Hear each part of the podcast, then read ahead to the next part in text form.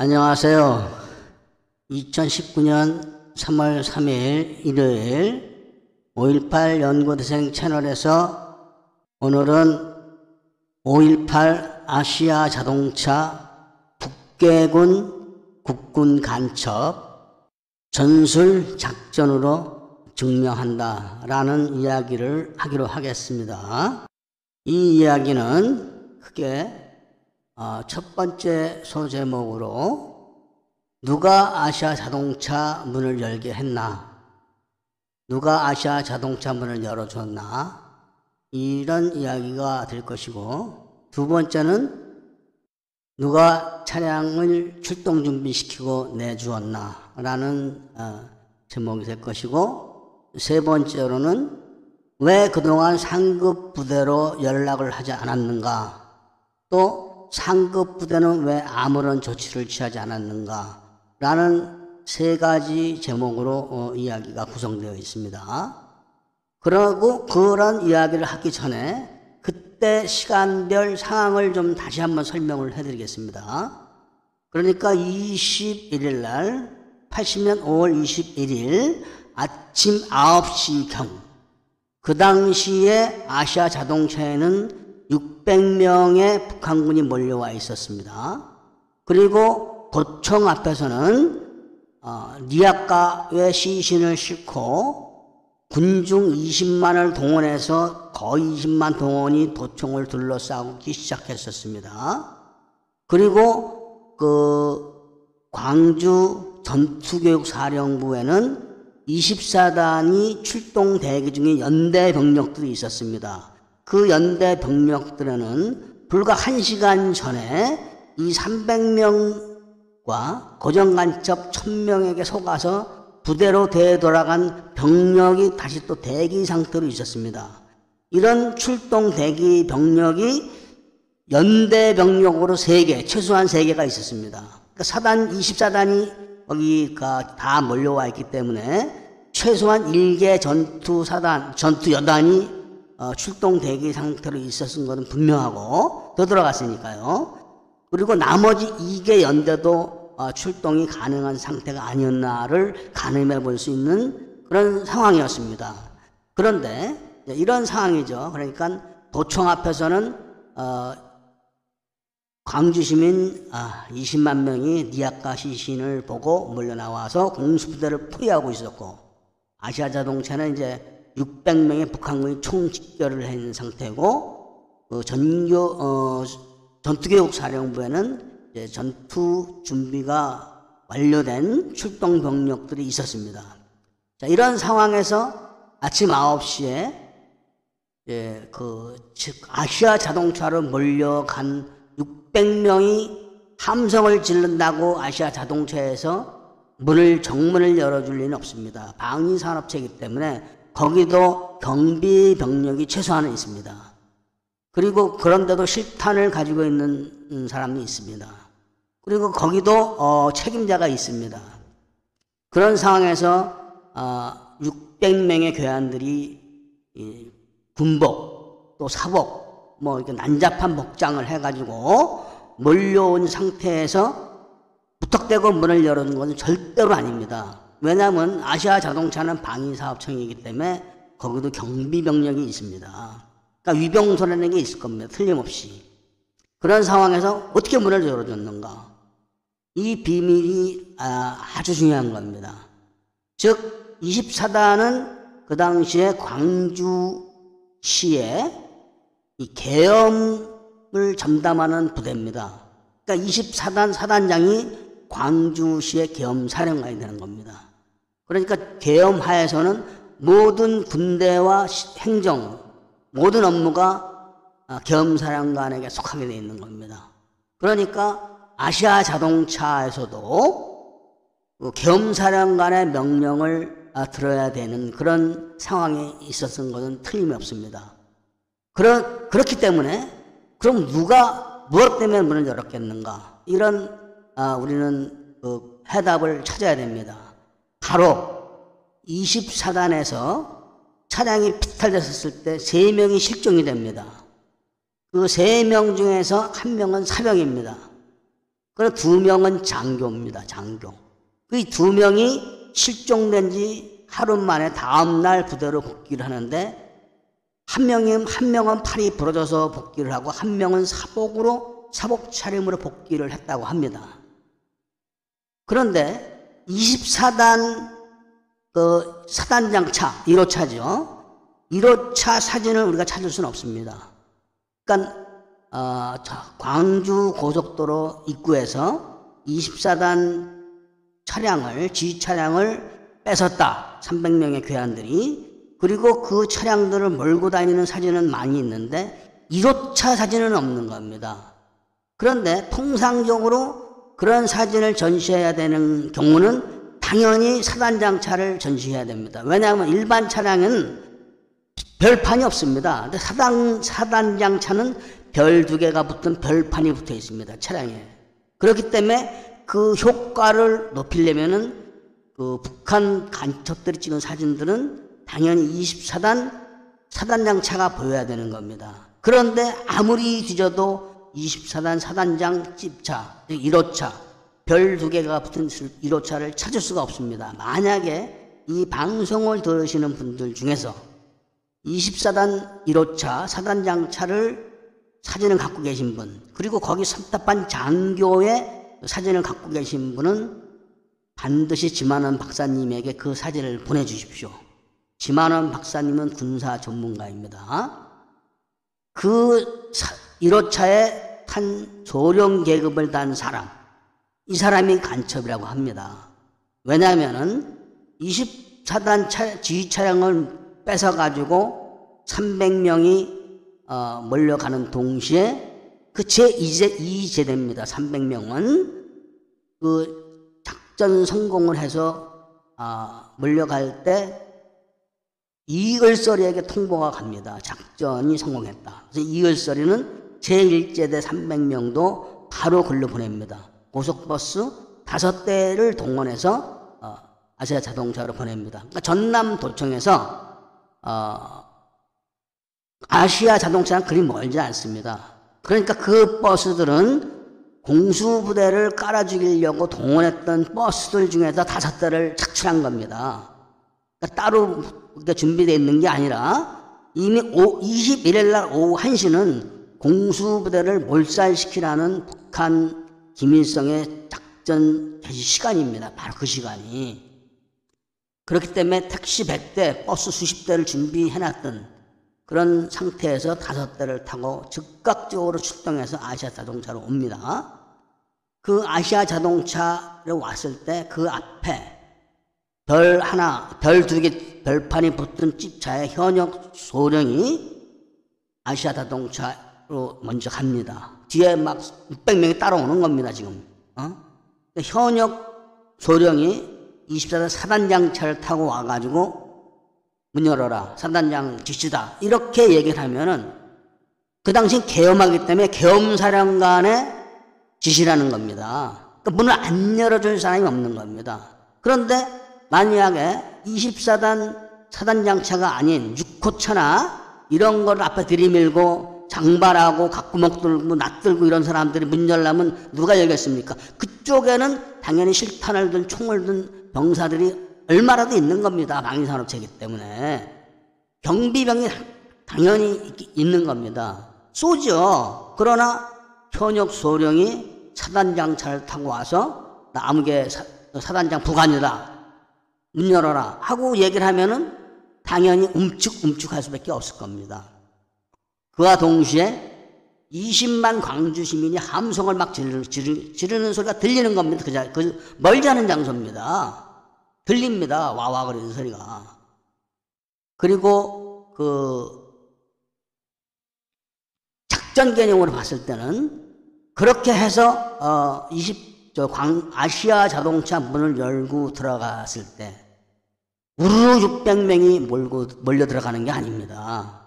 왜냐하면은 선두조가 있습니다. 선두조. 선두조가 들어가서 활동을 먼저 해야 됩니다. 그러니까 장악을 해야 되는 겁니다. 아시아 자동차를.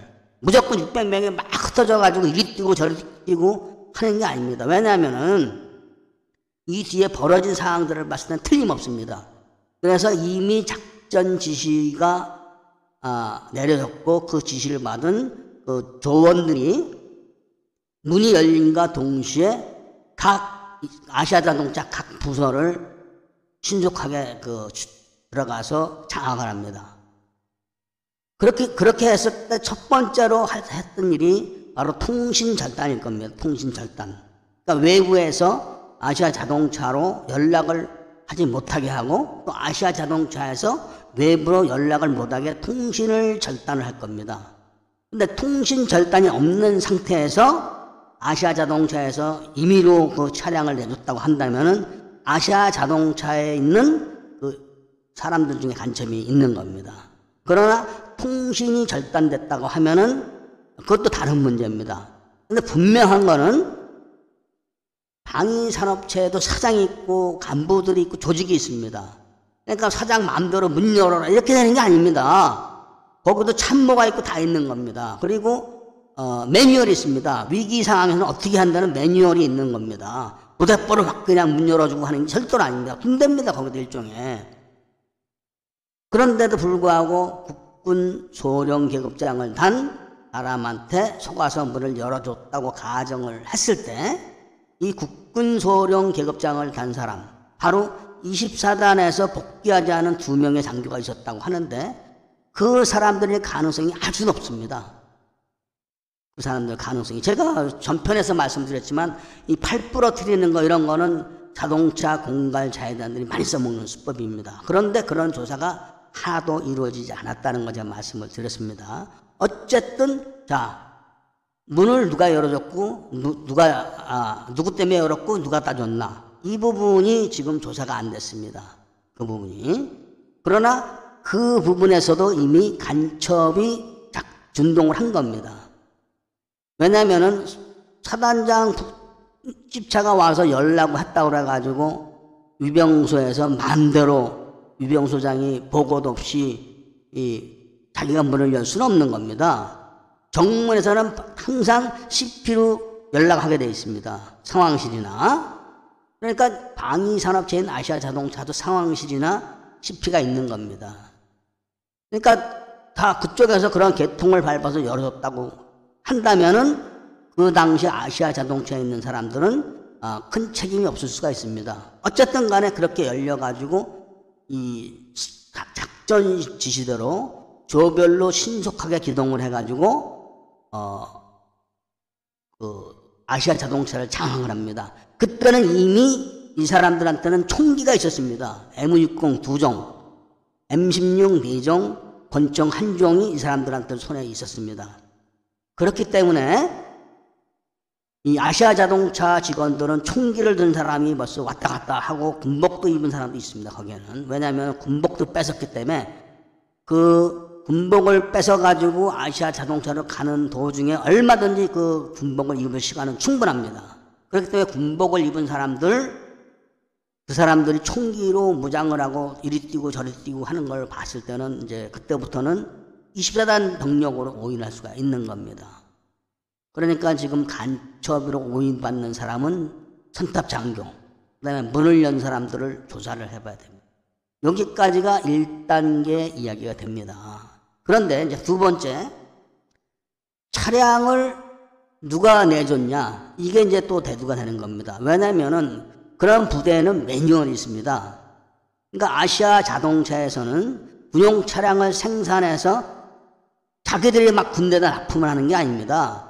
그러니까 군대에는 그런 정비창 뭐 이런 데가 있어가지고 그 무, 그런 장비를 수령을 해가지고 각 지구 정비창으로 또 나갑니다. 그런 정비창에서 또 예약대로 또 내려갑니다. 이런 식으로 똑같이 그 쌀이나 군복 배급하는 것처럼 무기도 그렇게 그 배급, 보급이 되는 겁니다. 그런데 그 보급 장비들이 그 과연 출동 대기 상태로 있었는가가 이게 굉장히 중요한 겁니다. 그러니까 군 부대에서 차량을 두 가지로 그 나누게 됩니다. 그러니까 차를 무조건 사회에서 택시처럼 매일 나가는 게 아닙니다. 군대는 차를 홀수 짝수로 이렇게 나눠 놓습니다. 짝수를 짝수단에는 짝수차들이 운행을 합니다. 홀수차는 다 치장을 합니다. 전투 대기 상태로 돌입을 하는 거죠. 그리고 운행을 하지 않습니다. 차량호에다 다 차를 처박아 놓습니다. 대신 차량호에 처박되 매일 5분 정도 아침에 시동을 걸어줘야 됩니다. 그리고 시동을 걸어주기 전에는 차량 점호, 저 일조 점호를 취합니다. 그러니까 라제타에 물이 차 있는가, 배터리 선이 연결되어 있는가, 기름은 잘 꽉 채워져 있는가, 그 다음에 엔진 오일은 다 있는가, 환벨트는 제대로 채워져 있는가, 긴도는 적당한가, 이런 것들을 전부 다 점검을 하게 되어 있습니다. 일, 저기 그 차량 일조 점호 시간에. 다만 출동만 하지 않습니다. 그러면 홀수 차량들은 홀수 차량들이 출동을 하는 겁니다. 작업을 나간다든지 보병 수송을 나간다든지 뭐 부식 수령을 나간다든지 이런 식으로 그렇게 치장을 하겠죠. 운행을 하게 되어 있습니다. 그러니까 아시아 자동차에서도 생산된 차가 어, 보급창으로 갈 때 자기들이 운전을 해서 가는 건지 아니면은 광주역에 그 집결을 시켜가지고 거기서 열차로 해서 그 해당 정비창으로 가는지 그거는 제가 모르겠습니다. 그거는 그 방면에 전문가들은 금사합니다. 그러나 중요한 거는 지금 600명이 가서 차량 키를 받아가지고 시동을 걸고 바로 갔다. 그것도 저 멀리 뭐 목포, 뭐 화순 이런 멀리까지 갔다는 겁니다.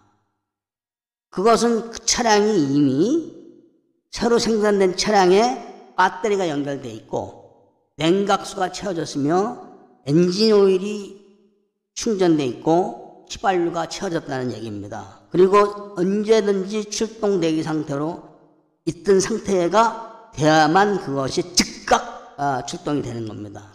그러니까 지금 이야기는 연고대생 600명이라고 어, 사기를 친 그 600명이 아시아 자동차에 몰입, 불입해 들어가서 바로 키를 끌고 출동을 했다는 것은 생산 보급될 차량들이 점투 준비 상태로 있었다는 걸 말하는 겁니다. 이 상태가 아시아 자동차의 매뉴얼대로 돼서 그렇게 된 거라면 별 문제가 없습니다.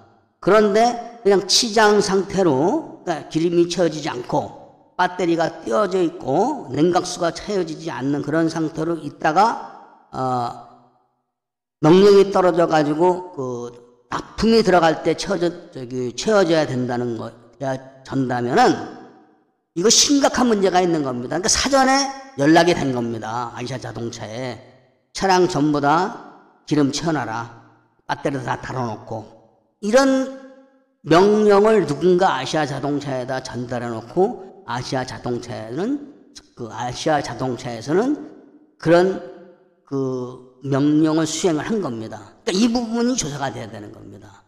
그러니까 여기까지는 통상적으로 우리가 매뉴얼에 의한 그런 어, 증명으로 어, 북한군과 국군 간첩을 찾아낼 수 있는 겁니다. 여기까지만. 중요한 것은 이제 이렇게 얘기하면은 또 우기고 뭐 어? 누구든지 다 할 수 있다든지 뭐 어? 사람이 하는 일인데 왜 못하냐는 둥 예비군도 많은데 왜 못하느냐는 둥또 얘기가 나옵니다. 그러나 지금부터 얘기가 굉장히 중요한 겁니다. 군대에서 훈련 명령이 떨어지거나 출동 명령이 떨어지게 되면은 차량에는 배차를 해야 됩니다. 배차. 배차 업무가 굉장히 중요합니다. 그리고 배차 업무가 떨어지기 전에는 정비반에 의해 가지고 차량 정비가 다 점검이 돼야 됩니다. 그러니까 기름이 다 채워져 있는지 아니면 뭐 그 차량 이상이 있는지 없는지가 출동 전에 이미 다 점검이 되는 겁니다. 그리고 연력에 의해서 연료가 다 채워집니다. 그러니까 마음대로 막 기름 넣는 게 아닙니다. 각 차량마다 연료 주입하는 그 종이가, 그 명령서가 있는 겁니다. 아무나 가서 막 기름 넣어줘 나갈, 나갈 거야 이런다고 기름 넣어주는 게 아닙니다. 운행 일지가, 운행 명령서가 있습니다. 군대에서 차 움직이는데 운전병이 지 마음대로 막 가는 게 아닙니다. 메토차는 오늘 몇 시부터 몇 시까지 어디 갔다 와라. 이런 명령서가 있기 때문에 그 명령서를 가지고 연료고로 갔을 때 연료계가 그 명령서를 보고 연료를 채워주는 겁니다. 이런 절차가 군대에 있는 겁니다.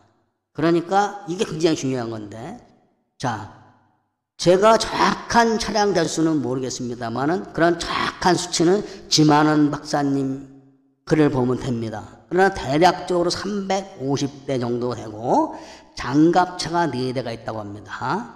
그렇다면은 장갑차 4대와 차량 350대가 전투 출동 준비가 끝난 상태로 대기가 됐던 겁니다.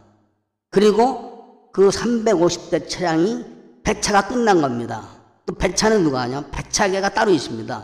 그러니까 차량이 350대가 있을 때 그 차량에는 일률적으로 번호가 매겨집니다. 1호차부터 쫙 350차까지. 그러면 각 호차의 운전병이 바로 배속이 됩니다. 1호차 누구, 2호차 누구 이런 식으로. 그리고 그 350대 차량이 순서에 의해서 출동을 합니다. 그런데 제가 인터넷이나 또 지만한 박사님 글이나 뭐 여러 개를 봤을 때 그 차량이 1시간 이내로 다 출동을 하는 겁니다. 여기를 우리가 주목을 해야 되는 겁니다. 차량 350대가 1분에 한 대씩 빠져나가도 350분이 걸립니다. 350분이 걸린다는 것은 1분은 1시간은 60분 아닙니까? 그러면 5시간, 6시간이 걸려야지 다 출동이 되는 겁니다. 1분에 한 대씩 나가면 1시간 60대밖에 못 나갑니다. 그런데 1시간 이내로 다 나가려면은 1분에 6대, 7대가 시동을 걸고 나가야 됩니다. 그런데 시동 걸고 나가는 게 문제가 아니라 차량이 배차가 되면 그 배차된 차에 승차 인원이 정해져야 되는 겁니다. 그러니까 1호차에는 어느 부대 누가 탄다, 몇 명이 탄다, 이게 딱 정해지는 겁니다. 아무나 막 그냥 줄 서서 타고 뭐 이러는 게 아닙니다. 그러니까 350대 차량이 차 번호가 매겨지면서 운전병이 다 배속되는 배차가 끝납니다. 배차가 끝나는 동시에 승차 인원이 다 정해집니다. 그러니까 600명이 돌입을 해가지고 350대 차량이 그 운전을 해서 나갑니다. 그러니까 600명 중에 반은 운전을 하는 겁니다. 쉽게 말하면. 그리고 나머지 사람들은 각 차량에 그 부여받은 대로 차량을 탑승을 해야 됩니다. 이게 쉬운 게 아닙니다. 차량 350대가 시동을 다 걸고 대기해 보십시오. 얼마나 시끄럽겠나. 이, 웬만한 사람들은 그러니까 그런데 익숙하게 적응해 보지 않은 사람들은 정신을 못 차립니다. 그러니까 이 사람들은 600명의 그런 훈련을 다 받은 겁니다. 배차와 아, 탑승. 이 훈련을 받은 겁니다. 그 배차와 탑승이라는 것을 그 처음에 600명이 아시아 자동차에 돌입하자마자 1시간 내로 350대가 출동을 해버립니다. 이거는 일반인이 할 수 있는 것도 아니고 특전사 병력도 아마 잘 못할 겁니다. 그런 그 작전을 수행하려면 반드시 짬밥수가 높은 수송관이 있어야 됩니다. 짬밥. 그러니까 그 600명은 그 신속한 지휘 체계를 갖고 신속하게 그 작전 지시를 받아가면서 차량이 순서에 의해서 나오게 되면은 그 차량에는 보니까 스프레이로 막 몇 도차 이렇게 써 있었습니다. 제가 뭐 다 볼 수 있습니다. 인터넷에서 그런 거. 이미 다 공개됐으니까. 그러니까 이미 그 줄서 600명이 딱 앉아서 기다리는 거죠. 딱 앉아서. 그리고 차량 숫자가 딱 남겨지면 그 차량 숫자에 맞는 운전병이 뛰어가는 겁니다. 그리고 차량을 끌고 나오게 되면은 바로 거기에서 그 차에 배속된 병력이 또 탑승을 하는 겁니다. 그러면서 계속 출발하는데 1분에 6대 정도가 출발을 해야 되는 겁니다. 1분에 5, 6대가. 그건 일반인들이 할 수 있는 게 아닙니다. 그게 엉키면은 풀르질 못합니다. 350대 차량이 순서가 틀려가지고 나가다 걸리고 잃어버리면은 그 빼도 박도 못합니다. 엉켜가지고. 그런데 그런 일 없이 일사불란하게 한 시간 만에 군작전 차량 350대가 완벽하게 출동을 합니다. 이것은 전술적으로 보면은 시민이 할 수 있는 것도 아니고 일반 병사들이 할 수 있는 것도 아니고 특전사 병력도 아마 제가 특전사 출신이 아니라 모르겠지만 그 탑승 훈련을 많이 해보지 않은 부대는 못합니다. 이 탑승 훈련이라는 것을 하기 위해서는 군대에서 이런 게 군- 수성학교 가면 그런 거 합니다. 수성교육대 가면은 수성교육대 가면은 아침에 그 운전 교육병들이 어 아침 8시에 다 일과 출가하는 거 아닙니까? 군대는 그 아침에 8시에 밥 먹고 9시에 이제 딱 나가죠. 그러려면은 6시에 시동을 갈고 그 밥 먹을 교장에서 밥 먹는 경우가 많고 그렇습니다. 그 아침에 시동을 걸게 되면은 대략 40대, 50대, 60대 이 정도 차가 이제 그 배차를 받아가지고 시동을 겁니다. 그 당시에는 차, 세로모터 달린 차가 딱 한 대입니다, 한 대. 그러니까 그 차가 시동을 걸고 그 차가 밧줄을 걸어가지고 60대, 50대 차를 다 끌어서 시동을 걸어야 됩니다. 겨울에 50 디젤차, 싼 고물차를 그렇게 걸어서 한번 해보십시오. 하여튼 그렇게 걸어서 다, 다 출동 대기 상태를 만들어 놓습니다. 그럼 다 운전병들이 다 배속이 됩니다. 교육생들이 거기 다 배속이 됩니다. 얼마나 매를 만- 매일 맞는데도 그것이 조금이라도 트- 늦으면은 교장 도착 시간이 틀려집니다. 교장 도착 시간이. 그러니까 그것을 맞추기 위해서 교장에서는 매일 그 반복된 교육을 시킵니다. 쉽게 말하면 차량 승, 승차를 하게 되면은 그 교육생이 세 명이 배속이 됩니다. 차 한 대. 그러니까 한, 한 명은 운전을 하고 두 명은 차 뒤에 탑니다. 조교가 앞에 타죠. 선탑을 하죠. 이럴 때 차, 그 승차 훈련할 때는 쉽게 말하면 이런 겁니다. 차 밑에 수류탄 하면 차 위로 뛰어 올라가야 됩니다. 또 차 위에 뛰어 올라가면 바로 또 차 위에 수류탄 하면 또 뛰어내려서 차 밑으로 들어가야 됩니다. 수없이 반복을 하면서 이렇게 교육을 시킵니다. 수없이. 그렇게 해서 어, 끝나는 것도 아닙니다.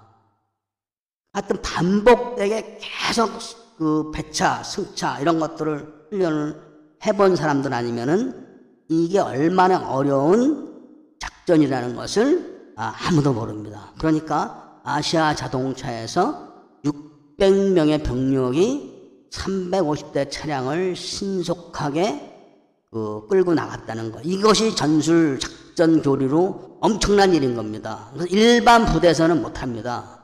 예를 들면 특전사가 출동을 할때 어, 자동 수송 자동차 대대라는 데가 있습니다. 그런 거는 숫자대라고 부르는데 약자로 그런 데서도 차만 지원해 주는 겁니다. 차만 특전사 자체도 수송부가 있지만 전 병력이 나가게 되면은 숫자대도 지원을 나가야 됩니다.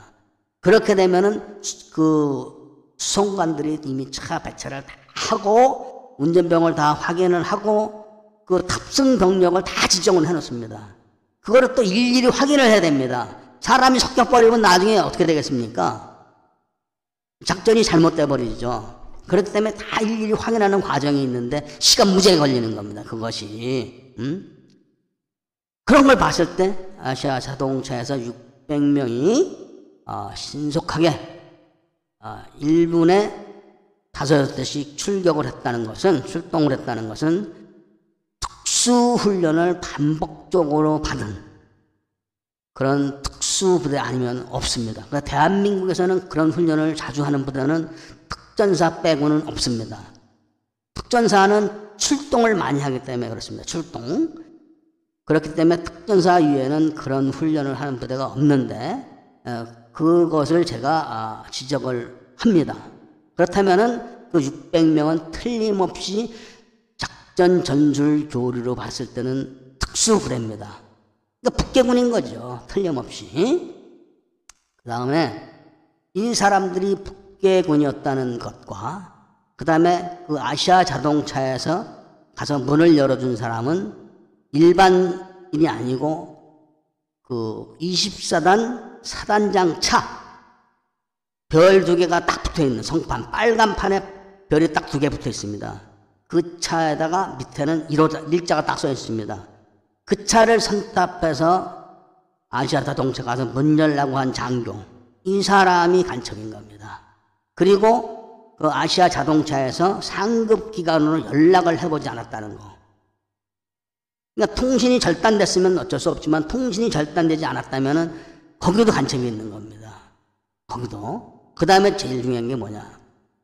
제가 첫 번째 그 이야기 서두에 말씀을 드렸는데 거기서 멀지 않은 전교사에 이미 연대 병력들이 출동 대기 상태로 있었던 겁니다. 그러니까 전화만 했었으면은 자 보십시오. 600명이 출동을 하는데 아무리 빨리 했다고 해도 1시간이라고 지금 제가 말씀을 드렸습니다.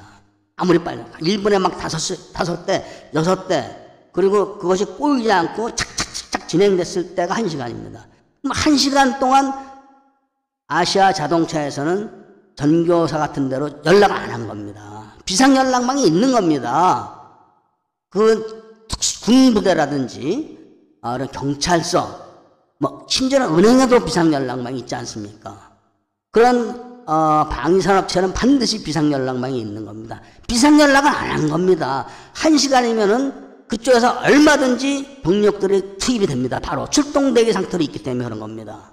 왜냐하면은 지금 도청에서는 20만이 공수부대를 둘러싸 있고 공수부대에서는 계속 지원을 요청하고 있었기 때문에 출동 대기 상태로 있는데 출동을 안 시키는 겁니다. 전교사에서.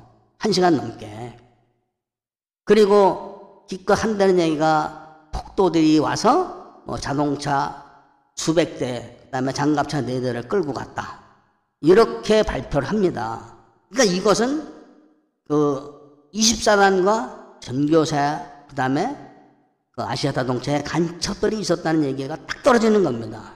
제가 며칠 전 방송에서 말씀을 드렸지만 그 출동한 24단은 불과 2년 전, 그러니까 아시아 자동차로 가서 털리기 직전 그 시간부터 2년 정도 전에 대대장이 암호병을 데리고 북한으로 넘어간 부대입니다. 그 부대가.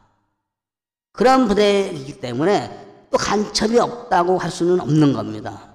그리고 증언, 증언자들이 얘기를 합니다. 24단 사단장 차를 탄 소령 계급장을 단 국군 목장을 한 사람이 어, 와서 문을 열라고 했다.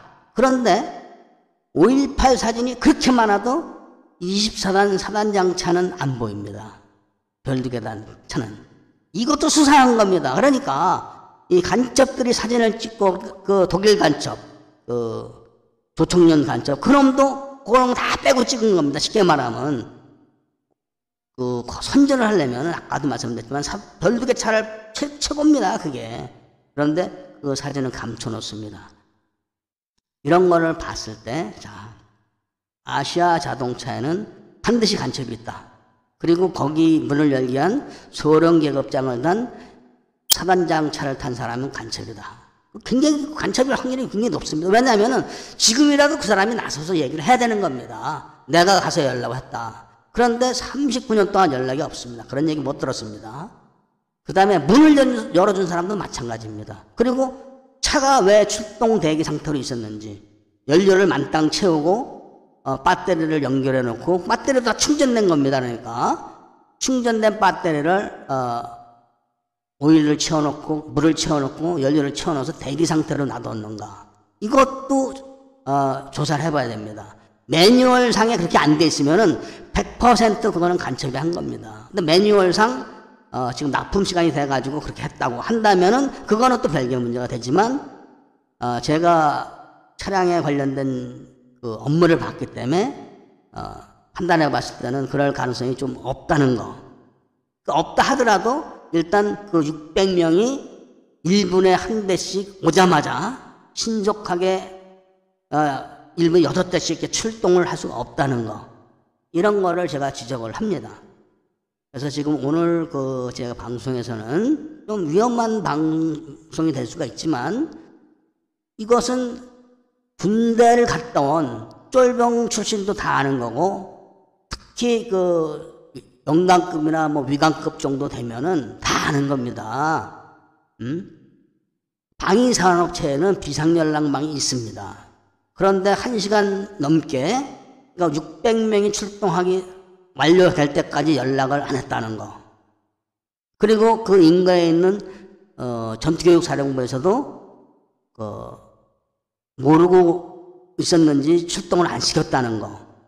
지금거리입니다. 그리고 한, 1분에 뭐 끝나는 게 아니라 1시간 내내 차량 600대가, 350대가 아, 600명이 막 나가면서 이제 사람을 태우고 막 이럴 거 아닙니까? 얼마나 시끄럽겠습니까? 왕왕거리고 차량, 자동차들이 뭉뭉거리고 무지무지 시끄, 시끄럽 습니다. 그러니까 일반인들은 거기 있, 지를 못합니다. 그런데 익숙하지 않은 사람들은 그런 상황을 한 시간 넘게 방치를 한 겁니다. 전투교육 사령부에서는.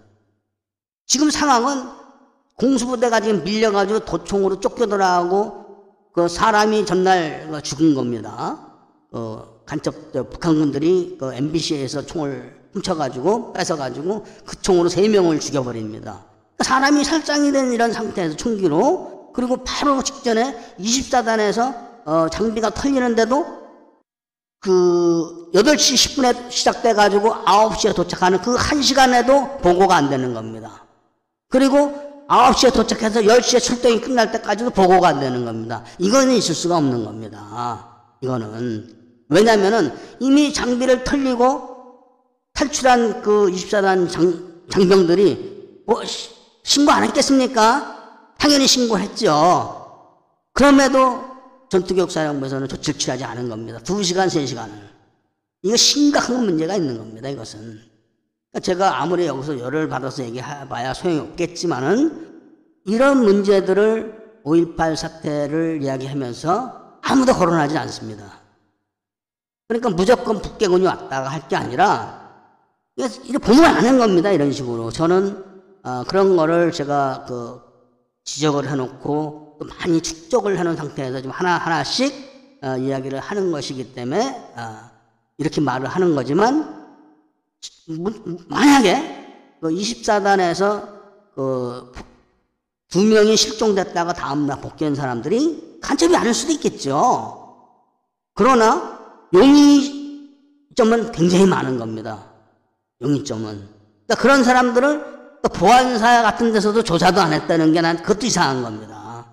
어?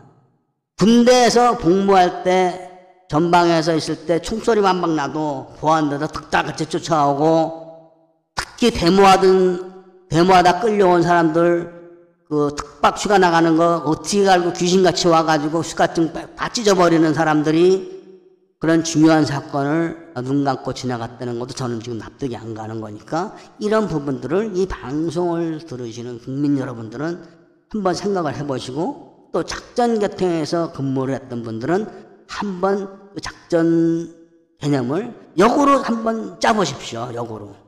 그러면은 답이 나오는 겁니다. 일반인들은 할 수가 없고 일반 부대도 할 수가 없고 뭐 특공연대다 이런 이런 데 되는 게 아닙니다. 그런 데는 절대 안 되고 특전사급 중에서도 출동을 자주 하는 출동을 자주 해야 되는 그런 부대 아니면 하- 안 되는 겁니다. 이거는 그런 거를 어, 염두에 두시고 한 번 정도는 애국 국민들께서 그 작전을 짜셨던 분들이나 이런 분들은 이거를 역으로 한번 시간별로 추산하면은 아 이게 간첩이 분명히 여기 있다는 것을 알게 되실 겁니다. 이날 만일 이 아시아 자동차에서 출동을 하는 북한군 600명을 저지를 했다면은 무기고는 절대로 털리지가 않은 겁니다. 또한 아시아 자동차에서 저지 못했다 하더라도 어, 흩어지는 차량, 자동차들을 어, 추격을 하거나 저지를 했다면은 어, 무기고도 털리지 않았을 겁니다. 그 의미는 바로 그날 21일, 21일 오후 1시에 김일성이가 지시한 공수부대 몰살 시간과 연관이 있다고 틀림없이 저는 믿고 있습니다. 그렇기 때문에 수많은 장성들이 아, 있는 육군본부, 그 다음에 전투교육사령부, 이런 데서 전투경부, 저 전투교육사령부와 육군본부에 있는 가장 중요한 도로, 어, 고, 속도로에서 전투교육사령부로 가는 것, 길목을 12시간을 비워놓고, 어, 북한군 600명과 고정간첩 1000명이 거기서 어, 작업을 하게 했다는 것은 5.18이 단순하게 민주화다 아니다. 이렇게 다룰 수 있는 성격의 그런 사건이 아니라는 것을 제가 말씀을 드리면서 오늘은 이만 마칩니다. 너무나 무서운 이야기가 아닐 수가 없습니다.